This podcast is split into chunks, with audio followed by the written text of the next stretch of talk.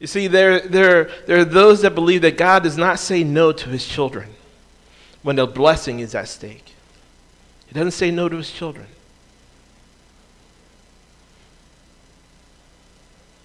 That if you don't get something, it's because your own lack of faith. So that's the point of my message today. Like, what is our faith like when God says no?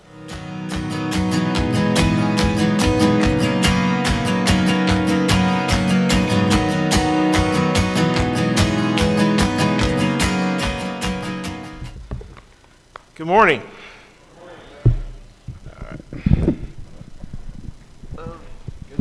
Thank you guys for uh, what you guys shared. Cheryl, excellent stuff. Thank you very much. And Ted and Scott and Camille. Thank you.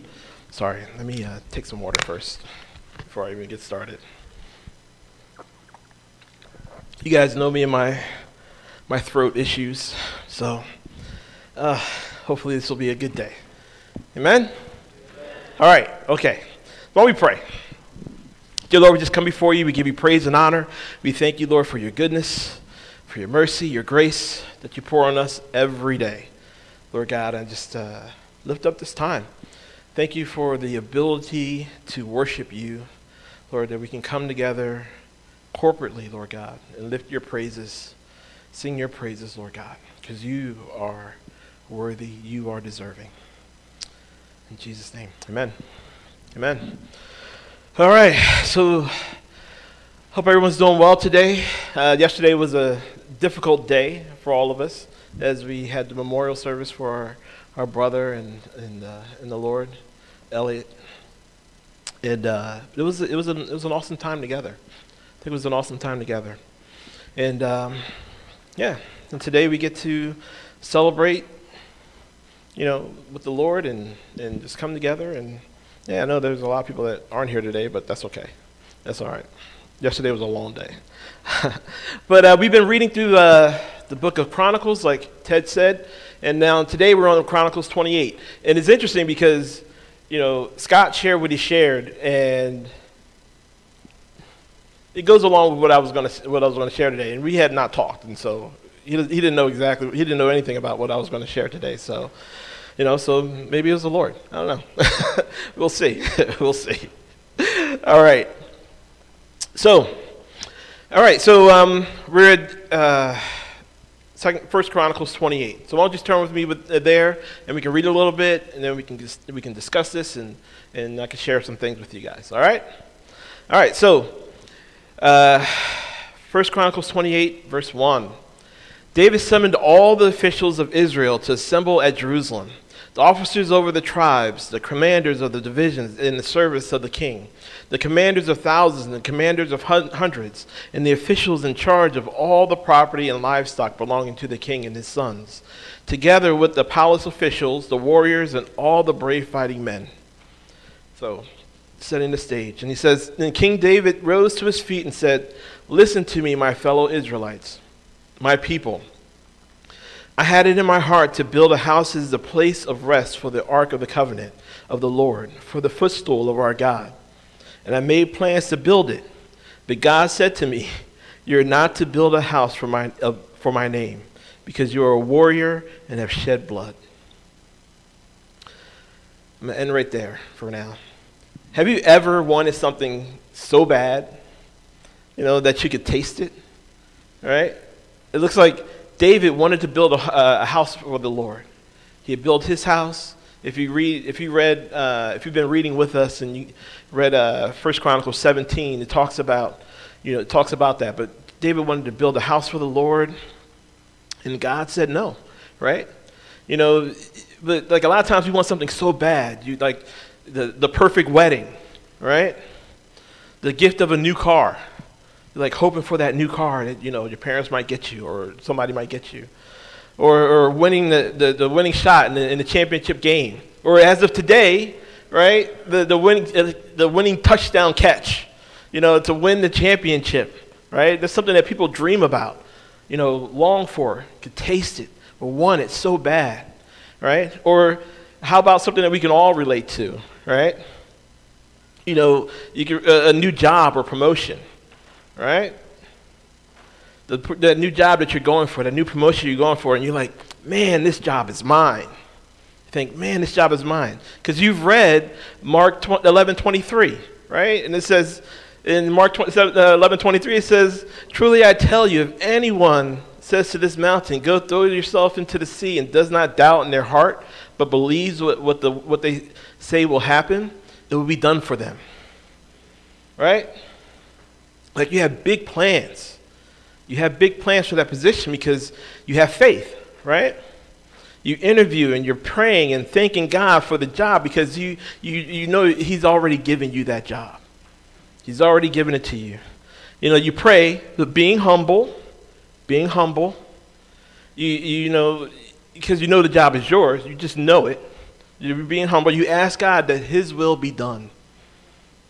You ask God that His will be done. You tell Him, Lord, if you don't want me to have that position or whatever, for whatever reason, close the door. That's what we say, right? You know, take the decision out of my hands because, you know, it, it because if, if given the opportunity, you know, I'll walk into the, you know, walk around and say, you know, yeah, that's right, God is great. Gave me this job today. Yeah, you're like, you know, singing along, you're dancing along, and you're like so confident that God has already given you that job. You felt pretty comfortable, you know, saying that because the job is yours, you know, you know that it's yours. And it's like, well, when, when the final decision was made, right, you received the phone call that you've been waiting for. Like you prepared the acceptance speech, right? How you would, you know, be, how you'd be honored to work for that team, you know, that you give your best, you do, do a great job, you had also prepared what you would say to your coworker, your current coworkers. You're like, you know, when you told them that you were leaving, you know it's been great working with you, and so on and so forth. You know, you all had this all planned out in your head, right? But you didn't need to use any of those speeches. Didn't need to use any of them. But how did you how did you respond? Because you didn't get the job. How did you respond? We say, we say, thank you for considering me, right? No, but inside you're not happy. You're not a happy camper. You know, thank God you hadn't started uh, spending that money yet, right? From that new job. You didn't, st- you didn't start spending that pay raise. You couldn't believe it, though. Couldn't believe it. God actually said no. But how do you know He said no? Well, not necessarily, but that's, that's the only way. You, you know, you could not have gotten it. It's the only way you couldn't have gotten it, right? Because there's no way that he wanted that if he wanted me to have this job, that it would not be mine.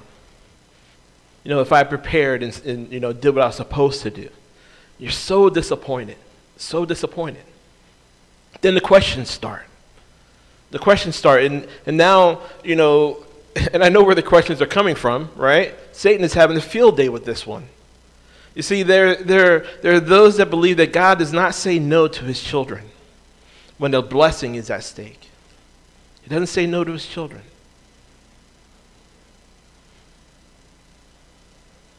That if you don't get something, it's because your own lack of faith. So that's the point of my message today. Like, what is our faith like? when God says no? What is our faith like when God says no? When something you desire does not come, is it because you don't have enough faith? Or is it because God said no and we didn't, and we didn't listen? Or, you know, uh, the other thing to be considered is that, you know, there are times when God may say yes, but we may not be within the timing or prepared or prepared to receive what he what we are requesting yet. What you believe according to your doctrine will often dictate, you know, your responses to these questions. There are actually four beliefs that, that, that I wanted to address today that, that uh, I feel captures the majority of our beliefs. And these beliefs are number one, if I don't get what I want, is not meant to be. Right? It's just a fact of life, no control. Que sera, sera, as my mom always says to me. You know, she says that all, a lot. You know, another one is if I don't get what I, what I ask for, then I did not have enough faith. I didn't have enough faith for it. A third one is if I don't get what I asked for, God said no. And I trust Him because He takes care of me. Right? And then the other one, the fourth one is God says yes, but may not be the time, but it may not be the time. I need to wait and prepare. Right? So as you can see, these are very different beliefs. They're very different. And you can all base them on Scripture. You can all be based on Scripture. And I'll start with the first belief because both religious and non-religious people accept it. And I use the term religious because, you know, there, there are others who believe in God that don't, and he acts on our behalf, although they don't believe in Christ, right? There are people like that, right? Okay, all right. I'm like, like, are people like even listening? But yeah, no, but so first, it was not meant to be, right? For those who are not Christians or religious, you know, it's easy to accept that if you if you receive anything in this life, you know, you have to make it happen for yourself, right? You have to make it happen yourself. So whatever you get in life is due to your own efforts. So whenever something does not work out, it was just not supposed to be. You know, although you know they come to the conclusion eventually, some take a victor's view and some take a victim's view. So the victor's view says that although this one wasn't was not supposed to be, there are other opportunities that they that they um, will prepare for themselves, right? And the key word there is for you know prepare for themselves. Now the victim is somewhat the opposite, and they initially tend to blame others when, when something does not work out. You blame other people when it doesn't work out. You know, they, they will seek, uh, they'll seek out other opportunities, but when things, you know, do not, don't work out, they, they don't tend to think it was due to them. It wasn't their fault, right? Now, here's the point of this. For non religious people, you know, they do not believe that there's a God who's looking out for them, you know, to help them, to guide them, they believe that they control their world and whatever happens is supposed to happen based on their input. That's the way it is. As a, a Christian can also carry this belief, though. They can also carry this belief. There are those who believe based on uh, basically uh, like Ephesians 1, you know, 5 and 11, that, that there's nothing, that nothing will change in their life. Nothing will change. That their lives as Christians has already been predestined and all that they have to do is walk through it right?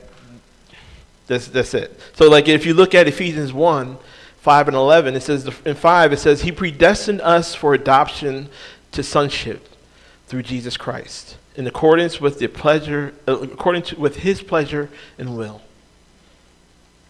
Amen. And in, in verse 11 it says, In him we, are, we were chosen, having been predestined according to the plan of him who works out everything in conformity with the purpose of his will. That's verse 11.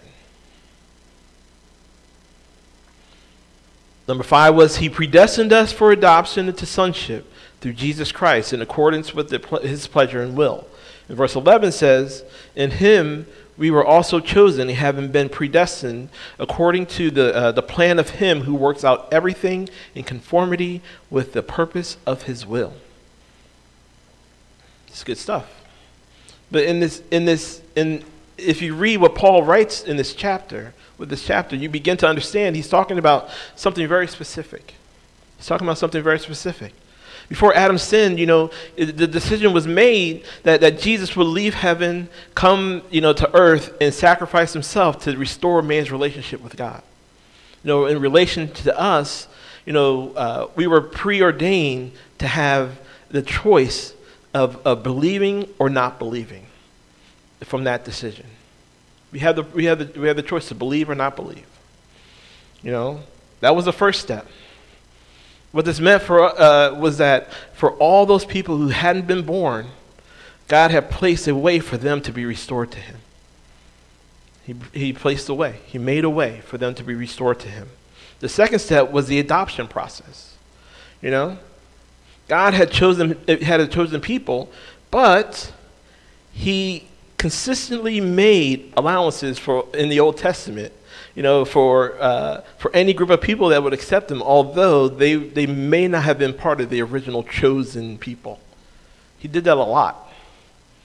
You know, in, in, in the final act, you know, reaching out to everyone who came through Christ. Came through Christ, which, was, which fulfilled the law. You know, the final step was, you know, the completion of the adoption process.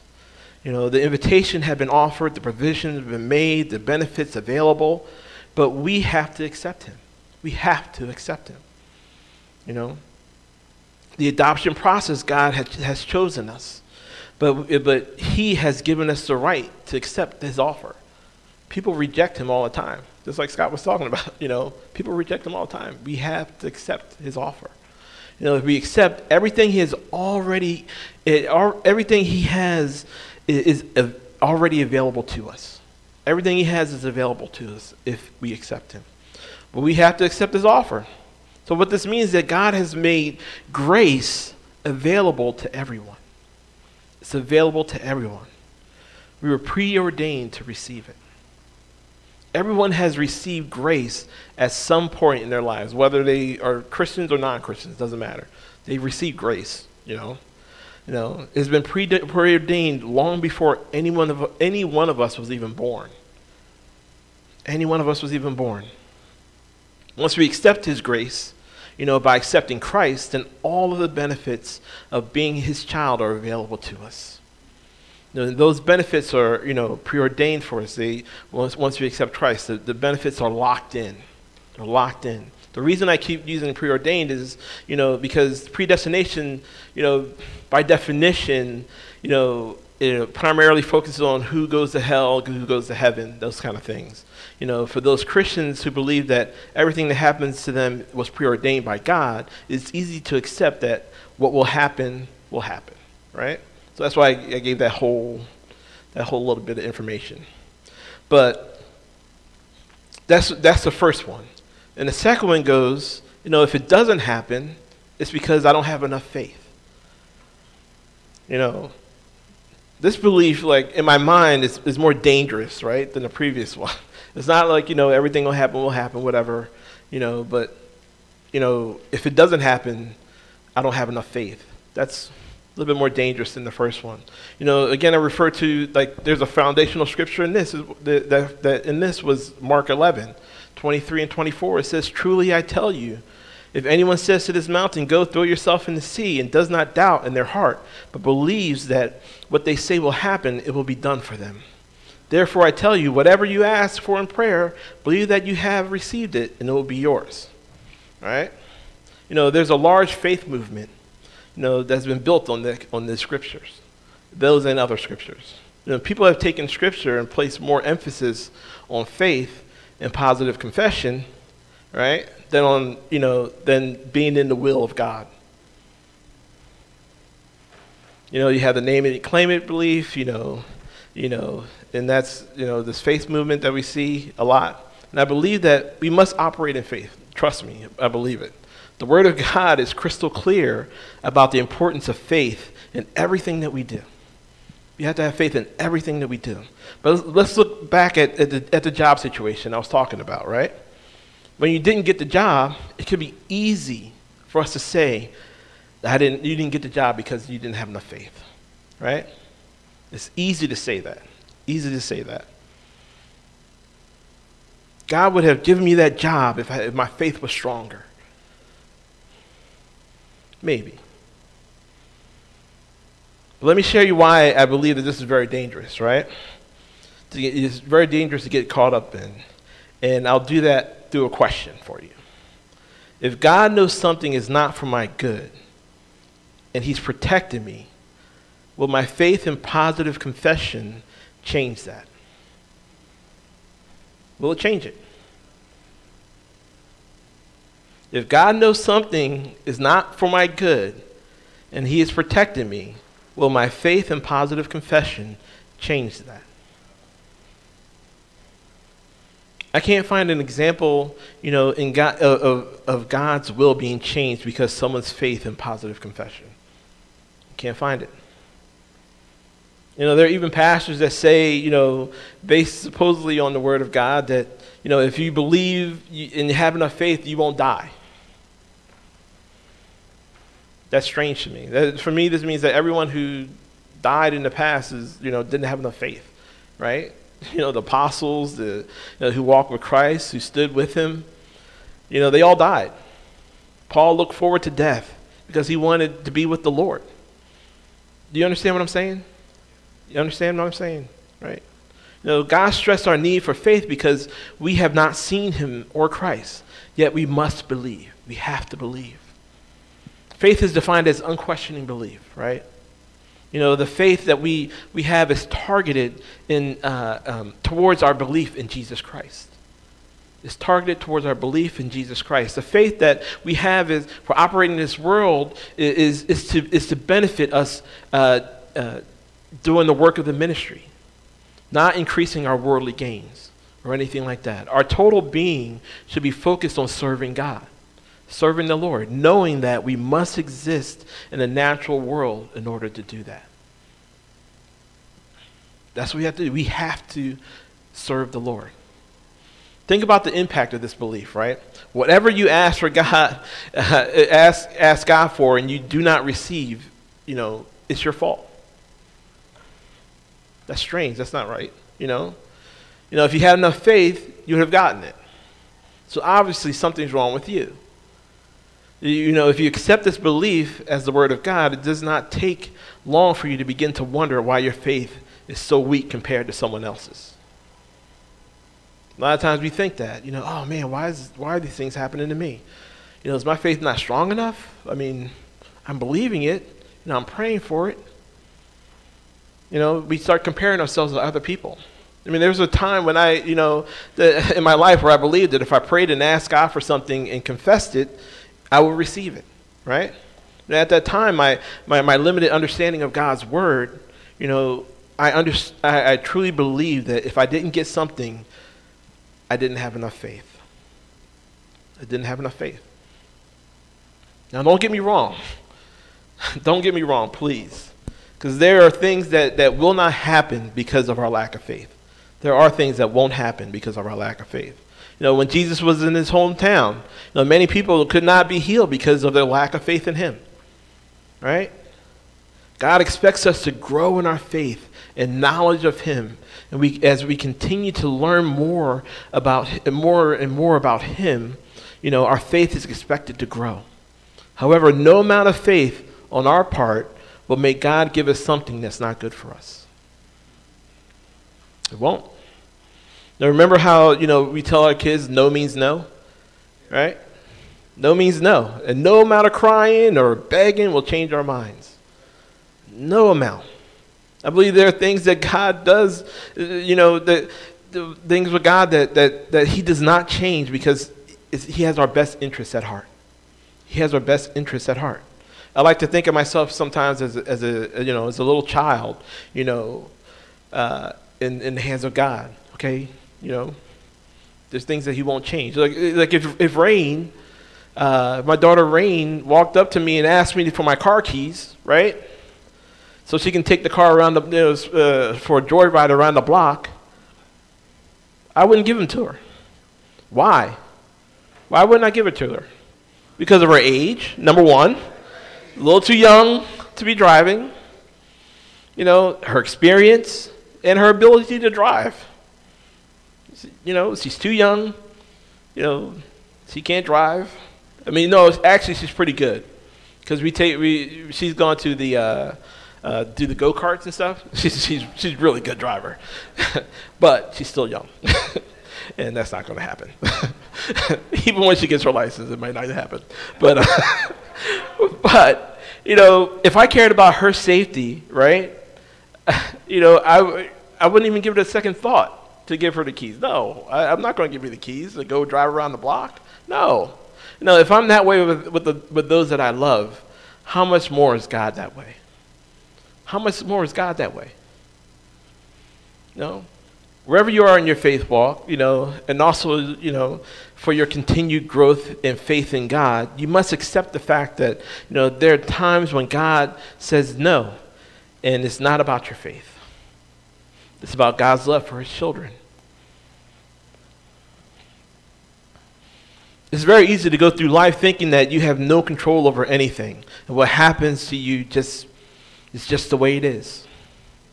It's just the way things are. The second belief is potentially more dangerous because, you know, it solely places the blame on you if you not get you did if you didn't get something that you were believing God for. You know, the second belief says that if you did not get what you wanted, you simply did not have enough faith.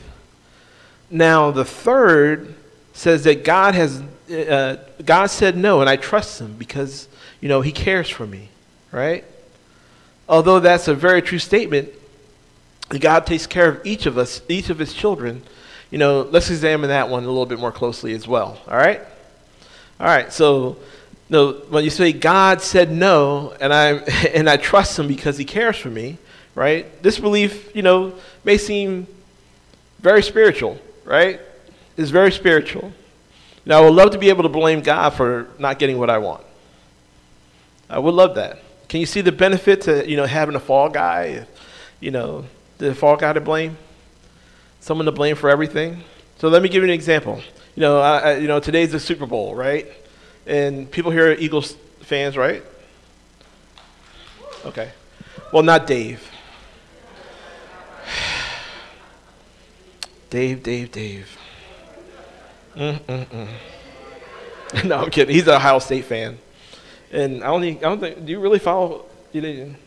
Oh, he's, oh, he's wearing Eagles. Oh, look at he's wearing green. Look at that. I love those guys. Anyway, but no. So the, it's a, it's a, it's a Super Bowl today, and it's like if I'm the if I'm the quarterback of the Philadelphia Eagles, right, leading up to the championship game, leading up to the Super Bowl, and I go to Phoenix, right, but I don't practice, right. I don't prepare. I go hang out with my teammates and friends and family and having a good time, enjoying the sights and going here and going there. You know, the coach gives me a playbook, you know, with the new plays or whatever it might have in there, or the game plan for that for that for Sunday, and and I don't read it, right? I don't read it. I just I even go into the field without my uh, my my pads and and I and I have on uh, I have on my Crocs, right? But they'll be, they'll be in sport mode, right? When you had that little the sport mode for the Crocs, which you can go running in the Crocs or whatever, you know. Because I got this. I do all that because I got this, and you know God has my back, right? Now, when my team doesn't win, it'd be nice to say it was because God didn't want me want that for me. It'd be so nice to say that. Thinking this was this you know this thinking this thinking this way allows me to you know not be responsible for anything. You know i'm god's child. You know he controls everything around me. And if he says no then hey i'm not to blame right? I know for a fact that there have been things that i went to for god uh, went to god for and uh, he said no it was not time just ask my wife she'll tell you no, I'm kidding. you know, there are many more times when, you know, when things did not go, did not work out because of me or for, or for other reasons. You know, there are times when God says, wait. There are other times when, yeah, it's because it's my fault. You know. Yes, I believe that, that God is watching over us. Yes, I know that He's active in our lives. Trust me, I know that He's active in our lives. But again, the scripture does not support the, the thought that, that every time something good does not work out, it's just because God said no. It's not, that's not the only reason. You know, it'd be nice that if, if it was that way, but unfortunately, does not seem to be the case. Examine, you know, what we, what we read at the beginning. First Chronicles 28. David calls all the officials together. You know, he tell and he, he, he, he he takes everybody, he brings everybody around, all the mighty fighting men, all everyone. And he says, you know, in verse 2 and 3, he says, you know, he rose to his feet and said, Listen to me, my fellow Israelites, my people. I had it in my heart to build a house in place for uh, of rest for the ark of the covenant of the Lord, for the footstool of our God, and I made plans to build it. But God said to me, You're not to build a house for my name, because you're a warrior and you have sh- and shed blood. You know, earlier in Chronicles uh, 17, we find the story, the entire, you know, in, his, in David's desire to build a temple to the house, uh, uh, a temple to, to house the Ark of the Covenant. and God brought him peace to, from all of his enemies. And David was grateful. And he thought about it, you know, uh, he thought about it, how good it would be, how God, how good God has been to him, you know, and, and, um, and he asked the prophet Nathan, you know, uh, about it. He shared his concern and his desires, and, and David actually felt guilty that God would bless him and kept him, you know, but he didn't have a house. He didn't have a house for, you know, a temple for him, for, for, for the Lord, for the Ark of the Covenant. And Nathan told David, you know, go do whatever, you know, you want because the Lord is with you. Go do whatever you want. The Lord is with you. You know? And, but because he, he, he felt that, you know, whatever he did would please the Lord. Whatever David would do would please the Lord. But that was not the case. You know, in the dream that night, the Lord came to Nathan and he told him, you know, that David wasn't supposed to build the ark. You know, although he knew that, you know, David wanted to, he wasn't going to do it, wasn't going to be able to do it. So God told David no. That it was not for him to build a temple. You must understand when God told David no, it wasn't, it wasn't, uh, it was not because David had been a bad person. That wasn't the reason. Far from it. It was a simple uh, uh, fact that God had already chosen who would do it, and it would not be a man of war. It wouldn't be a man of war. So, what we find is that David, although his desire was good, was not allowed to do what he wanted. You know, God's, God, David accepted God's answer and had peace because he now understood that what, God uh, what God's will was and that uh, the, the temple would be built. So in 2 Corinthians 12, we find a situation where Paul had a, had a thorn in his flesh, a messenger from Satan to torment him. That's what it says in the word. And Paul went to the Lord three times praying for deliverance from whatever this thorn was in his flesh. Here's what Jesus here's Jesus Jesus's response. It says in, in verse 9, it says, But he said to me, My grace is sufficient for you. My power is made perfect in weakness. Paul had prayed for deliverance, but the Lord said no. Why? Was it because Paul didn't deserve it? You know, was it because of his past sins? No. Was it because the Lord wanted to teach him a lesson? You know? Based on the account in, in 2 Corinthians 12, the Lord refused Paul's request because with the gifts that were operating within Paul, you know, he would have, he could have easily been, uh, become conceited, thinking that it was all from him. The thorn in his flesh, in this case, kept him grounded and focused on who, uh, who really was his source. And this source was the Lord. I mean, there will be times when, when God's answer to you will be no. You know, a good father, as a good father, he will not uh, do or give us anything that, that is designed to hurt us. God is good. Always has been, always will be. And that's why we know when he says no, there's a good reason for it. You know, let me make this point before I move to the fourth. Sorry, excuse me. Unless you know,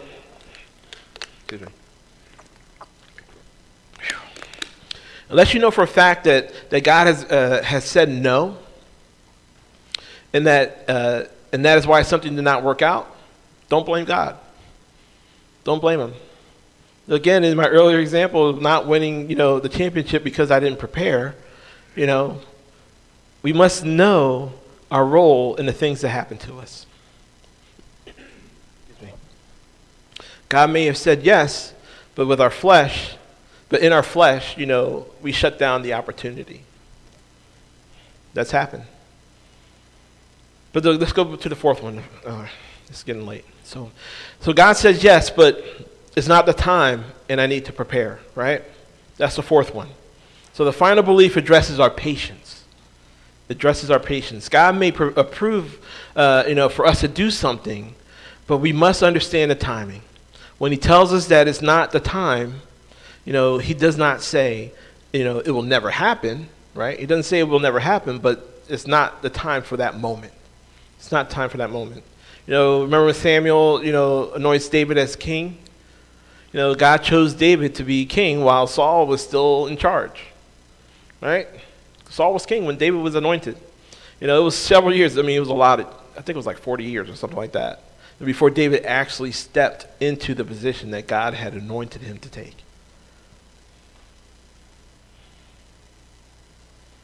It was a long time. You know, although David, you know, didn't ask for it, you know, he, he was told he was told to wait no matter what. You know, I use this, I use this example to stress the point that although God has something for us, there are times when we must be patient and, and, and for the right time. Anything done, you know, in the wrong time can be harmful. It can be harmful. You know, I, well, I no, I'm not going to say that. Uh, that'll take me on a tangent and we, yeah. anyway, sorry. Um, but uh, remember the story of Lazarus, right? Lazarus was a friend of Jesus the brother of Mary and Martha. He, came, he became sick, and the, and the word was sent to Jesus to come immediately to heal him. They never thought Jesus would refuse to come, you know.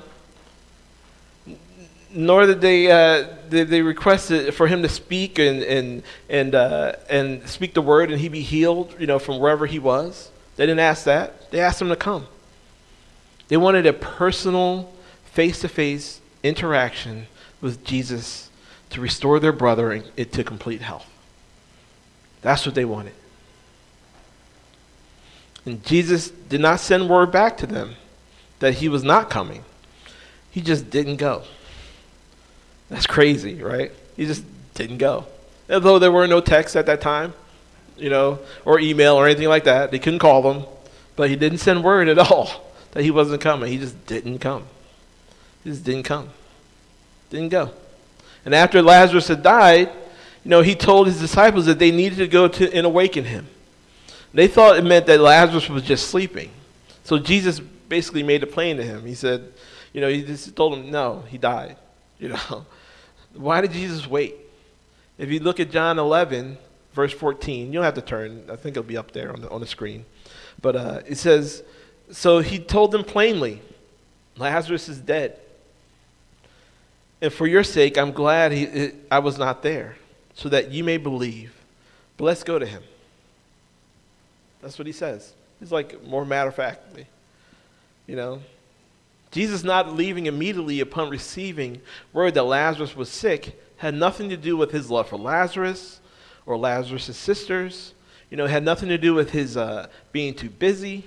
You know, it had everything to do with building his disciples' faith. They had seen Jesus heal the sick. They seen it. But to raise someone from the dead after they had been eh, after they had been placed in the in the grave was basically unheard of. It was unheard of. You know, his delay also increased the faith of, faith of all those in attendance with Lazarus' family. Pe- people that were there sitting in mourning with his, with, his, with his family increased their faith as well. Two things that, you know, uh, uh, to consider in regards to this story. You know, first, Jesus called Lazarus forth, right? You know, Lazarus, Lazarus came out of the grave. You know, his hands and feet were wrapped in linen. They're tied together and stuff. You know, you know, neither Jesus nor anyone else entered the grave. You know, they're standing outside the grave when he called Lazarus out.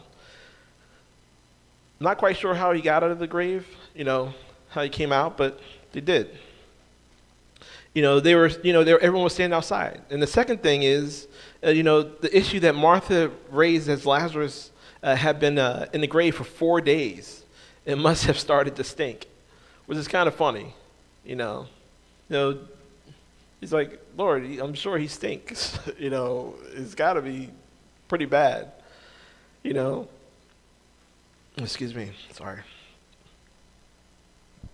No, Jesus understood what, he, what she was saying, yet it didn't stop him.